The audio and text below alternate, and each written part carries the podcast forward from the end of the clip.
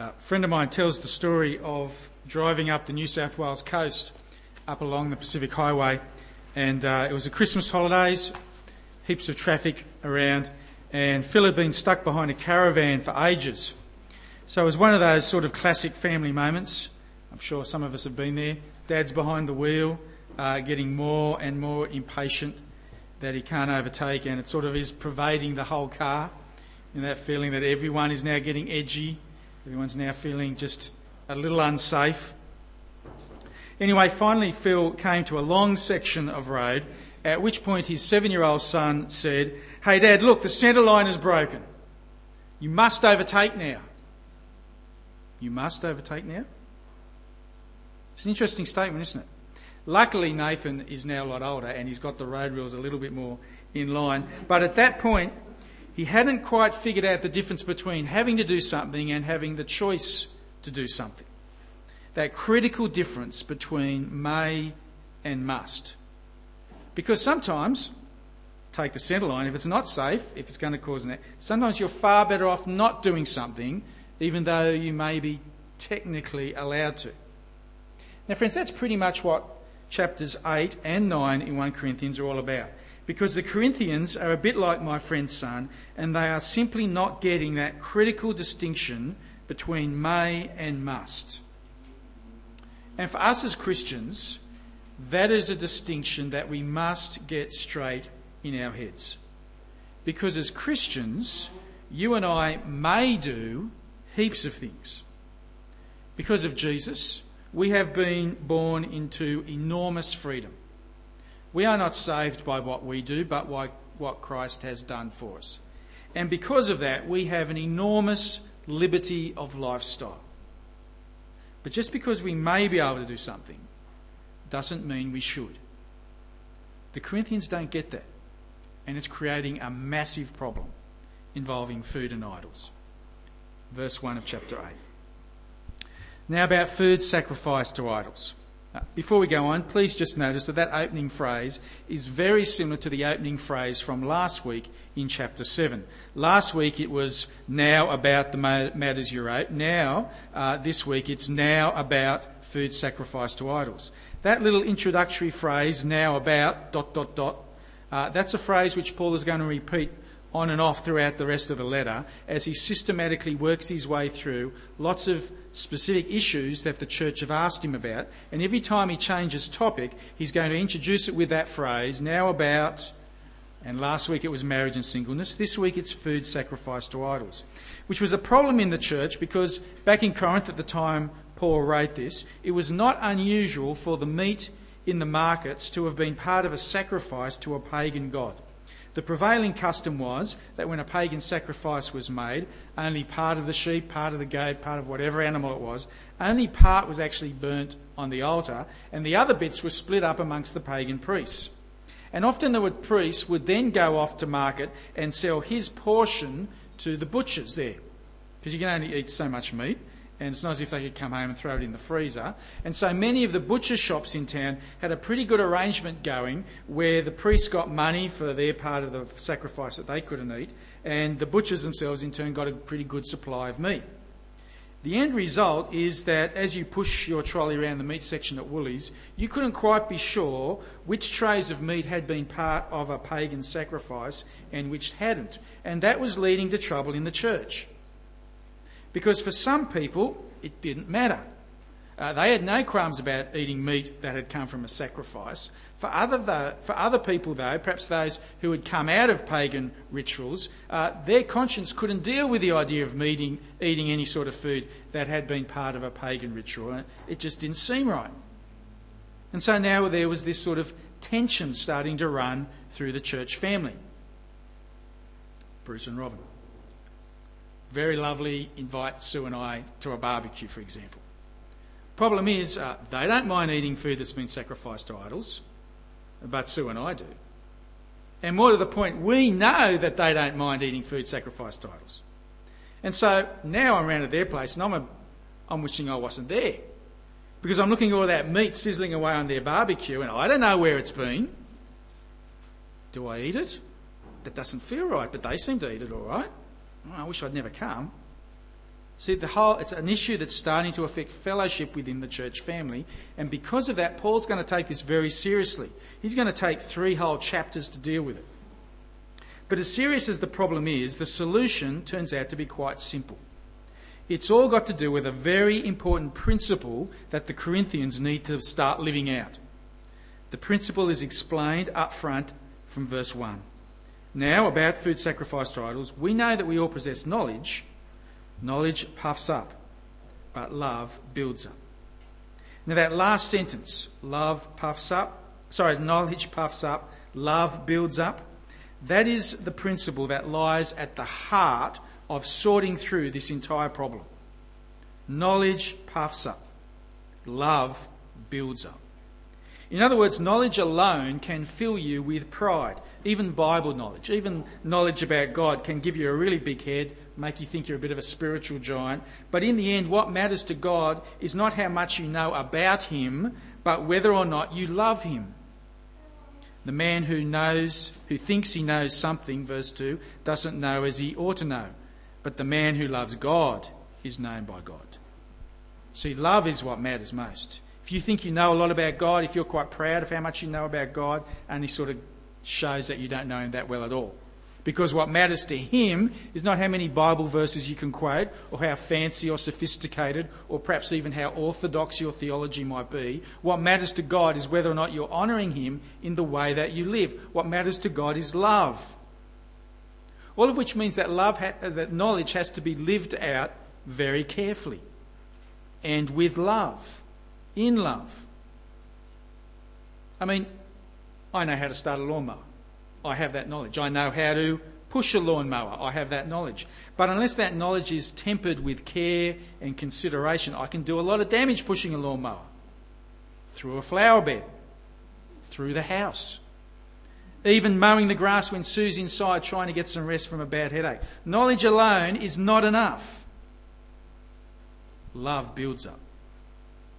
And having stated that key principle, what Paul now does is he goes on to apply it to the specific problem of food sacrificed to idols. And he does it by firstly explaining the knowledge side of the equation, and then he adds how the love side of the equation should taper that knowledge. Verse 4. So then, about eating food sacrificed to idols. We know that an idol is nothing at all in the world, and that there is no God but one. For even if there are so called gods, whether in heaven or on earth, as indeed there are many gods and many lords, yet for us there is but one God. Okay, he's setting out the knowledge bit here. And the knowledge bit is that technically there's only one true God, and therefore idols don't exist. Verse 4 says that an idol is nothing. So think about it. Food sacrificed to an idol is food that's sacrificed to a nothing, so it's fine to eat it. That's the knowledge side of things. Go for it. Eat the food. It's not the end of the matter, though, is it? Because that's only the knowledge bit. Technically, that's the correct answer. Has to be tapered with love. Verse 7. But not everyone knows this. Some people are still accustomed to, uh, are so accustomed to idols that when they eat such food, they think of it as having been sacrificed to an idol, and since their conscience is weak, it's defiled. And therefore, the loving way to use your knowledge, verse 9. Be careful, however, that the exercise of your knowledge does not become a stumbling block to the weak. For if anyone has a weak conscience, sees you who have this knowledge eating in an idol's temper, won't he be emboldened to eat what has been sacrificed to idols? So this weak brother, whom Christ di- for whom Christ died, is destroyed by your knowledge. When you sin against your brothers in this way and wound their, wound their weak conscience, you sin against Christ. Therefore, if, I eat, if what I eat causes my brother to fall into sin, I'll never eat meat again, so that I may not cause him to fall. That's an amazing last sentence. If what I eat causes my brother to fall, I will never eat meat again. There is the love side of the equation. Here is the point that we remember the difference between may and must. Here is the point that we, need to remember that just because something is technically okay to do, that does not necessarily give us the license to do it. Sometimes, for the sake of our Christian brothers and sisters, we actually need to forego our liberty and not do something that we are actually quite entitled to do. And so, as to really drive this lesson home, what happens in the next chapter, in chapter 9, is that Paul now goes on to use himself as an example of exactly this principle. I hope you've got your Bibles open. Let's keep reading into chapter 9. Am I not free? Am I not an apostle? Have I not seen Jesus our Lord? Are you not the result of my work in the Lord? Even though I may be not be an apostle to others, surely I am to you, for you are the seal of my apostleship in the Lord. Okay, I think he's making the point that he's an apostle, don't you? Where's he going with this? Keep reading, verse 4. Don't we have the right to food and drink? Don't we have the right to take a believing wife along with us, as do the other apostles and the Lord's brother and Cephas? Or is it only I and Barnabas who must work for a living? Who serves as a soldier at his own expense? Who plants a vineyard and does need of its grapes? Who tends a flock and doesn't drink of the milk? See the point that's building? Everyone else gets paid for uh, the job they do. A soldier gets paid, a farmer gets a share of the product. You work your 40 hour week, you get the paycheck at the end. He points out in verses 8 and 9 even animals get paid for their work. And so he's building the case that I'm an apostle, everyone else gets paid for their work, surely I deserve to get be paid for being an apostle. Verse 11 If you have sown spirit, if, if we have sown spiritual seed among you, is it too much if we reap a material harvest from you? If others have this right of support from you, shouldn't we have it all the more? Sound readable so far? He slaved away at bringing them the gospel. He's got the right for them to support him materially. And he's saying all of this so as to set them up for a massive but that's about to happen in the middle of verse 12. Let's go back to the beginning of it. If others have this right of support from you, shouldn't we have it all the more? But we don't use this right. On the contrary, we put up with anything rather than hinder the gospel. And just in case you missed that, but it gets repeated down in verse 14. In the same way, the Lord has commanded that those who preach the gospel should receive their living from the gospel. But I have not used any of these rights. And I'm not writing this in the hope that you will do such things for me. So you're seeing what he's saying? Paul, as apostle, and he's got the right to ask the Corinthians to support him, but he didn't ask them. In order to safeguard the gospel, for their sake, so that people wouldn't misunderstand and think that he's only in it for the money. He supported himself as a tent maker. He did not stand on his right to be paid. And friends, can you see how it's flowing straight out of that principle that we've just been talking about in chapter 8? About how love builds up. That principle of not doing things simply, ba- simply on the basis that you're allowed to do them, but on the basis of love, on the basis of what's best for the other person. In fact, such is Paul's love for others that he goes on to talk about how he's prepared to do all things for all men. Verse 19. Though I am free and belong to no man, I make myself a slave to everyone, to win as many as possible. To the Jews I became like a Jew to win the Jews. To those under the law I became like one under the law, though I myself am not under the law, so as to win those under the law. To those not having the law, I became like one not having the law, though I am not free from God's law, but I am under Christ's law, so as to win those not having the law. To the weak I became weak, to, to win the weak I have become all things to all men, so that by all possible means I might save some. I do all this for the sake of the gospel, that I may share in its blessings. Now, I reckon there's some of the most stirring verses in all of Paul's letters. Uh, the man has such a clear vision of the importance of the gospel. Nothing matters to this guy but people hearing about Jesus. And so as to ensure that, he will become all things to all men. He's not saying that he'll ever sin. That's why he talks about in verse 21 not being free from God's law. But as far as he can go without sinning, he'll go for it. I reckon Paul this afternoon would be very happy to be down the pub in thongs and a singlet, chatting to people about Jesus while the races are running on Sky Channel. And the next morning, I reckon he'd be very happy to be in a three piece suit talking to business executives over cheese and biscuits. Because it doesn't matter what he's wearing, it doesn't matter what he's eating. What matters is he's got the opportunity to tell people about Jesus. And in verse 24, he writes of this in terms of him disciplining his body. Verse 24. Do you not know that in a race all the runners compete? but only one gets the prize. Run in such a way as to get the prize. Everyone who competes in the games goes into strict training. They do it to get a crown that won't last, but we do it to get a crown that will last forever. Therefore, I don't run like a man running aimlessly. I don't fight like a man beating the air. No, I beat my body and I make it my slave, so that after I have preached to others, I myself will not be disqualified for the prize. Now, I think we're meant to see that the prize that Paul has in mind there is not the prize of his own salvation. It's the prize of seeing people saved. It's the prize of seeing fruit for his labour. It's the prize of preaching the gospel and seeing lives changed and churches transformed. It's the privilege of being involved in a gospel ministry that's actually going somewhere. It's the excitement of doing something significant for God. It's the achievement of actually doing something with your life that will last forever. It is the joy of meeting people in the new creation who are there because God used you. And Paul is saying that he will do anything for that to happen.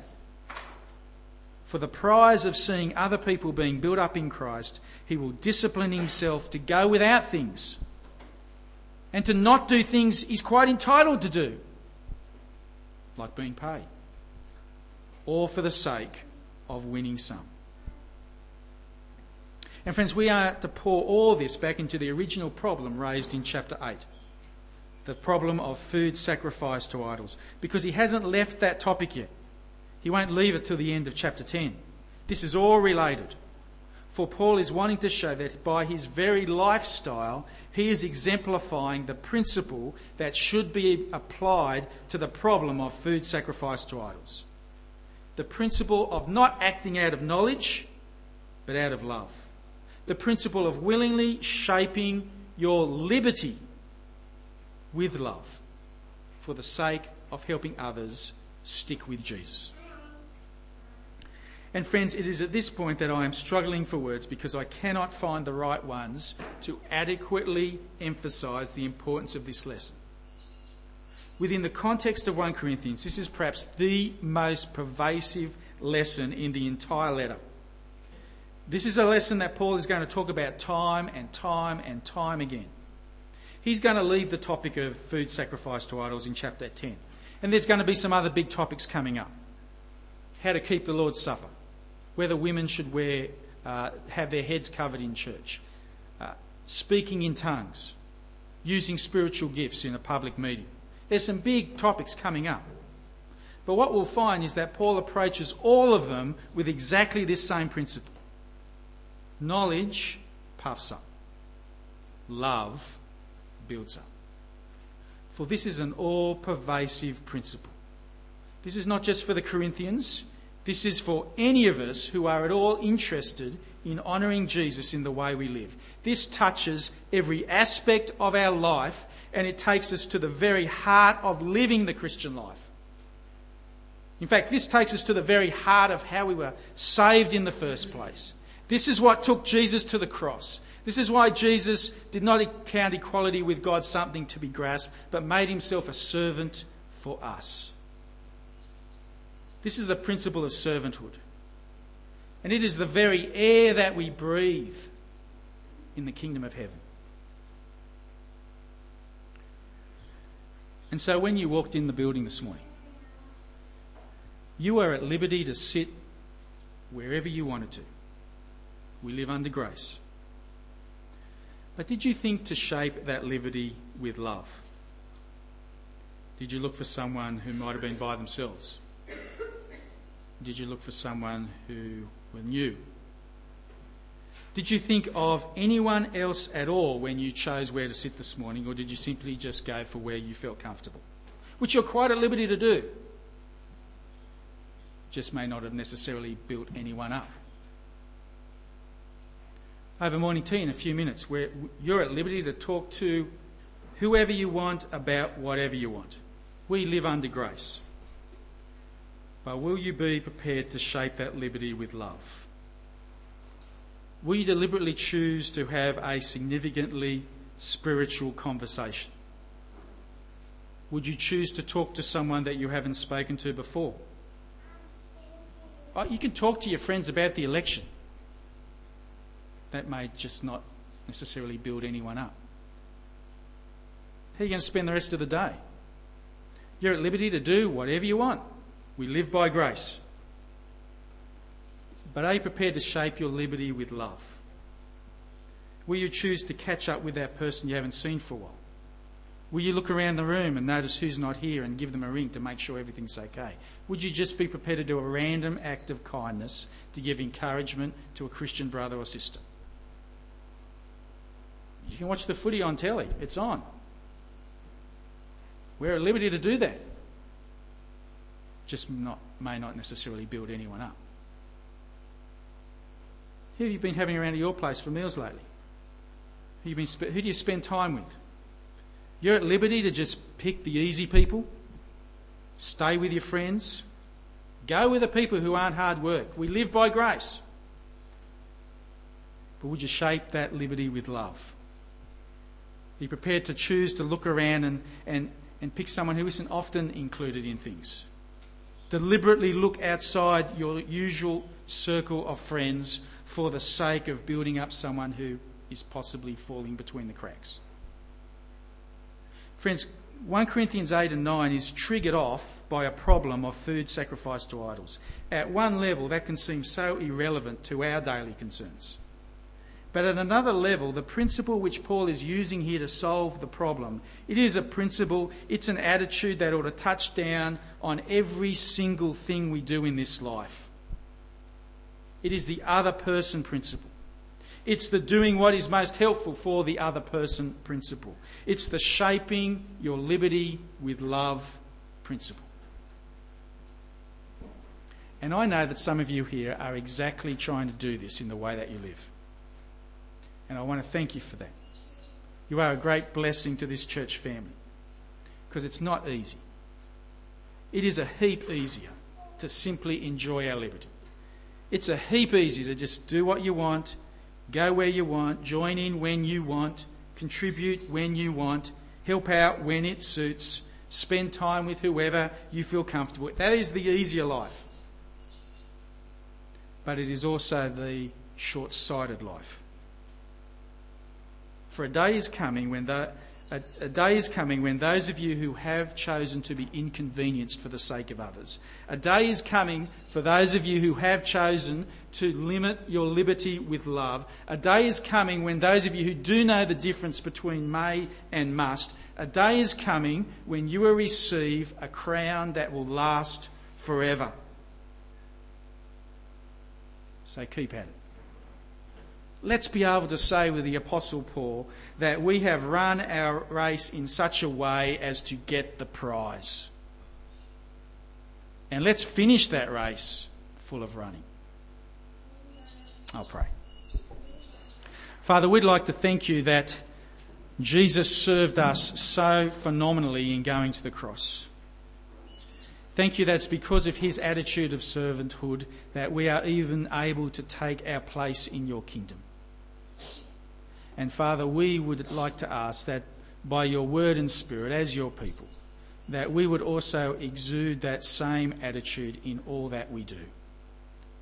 Father, help us to look for opportunities to love each other well, even if it does mean limiting our liberty.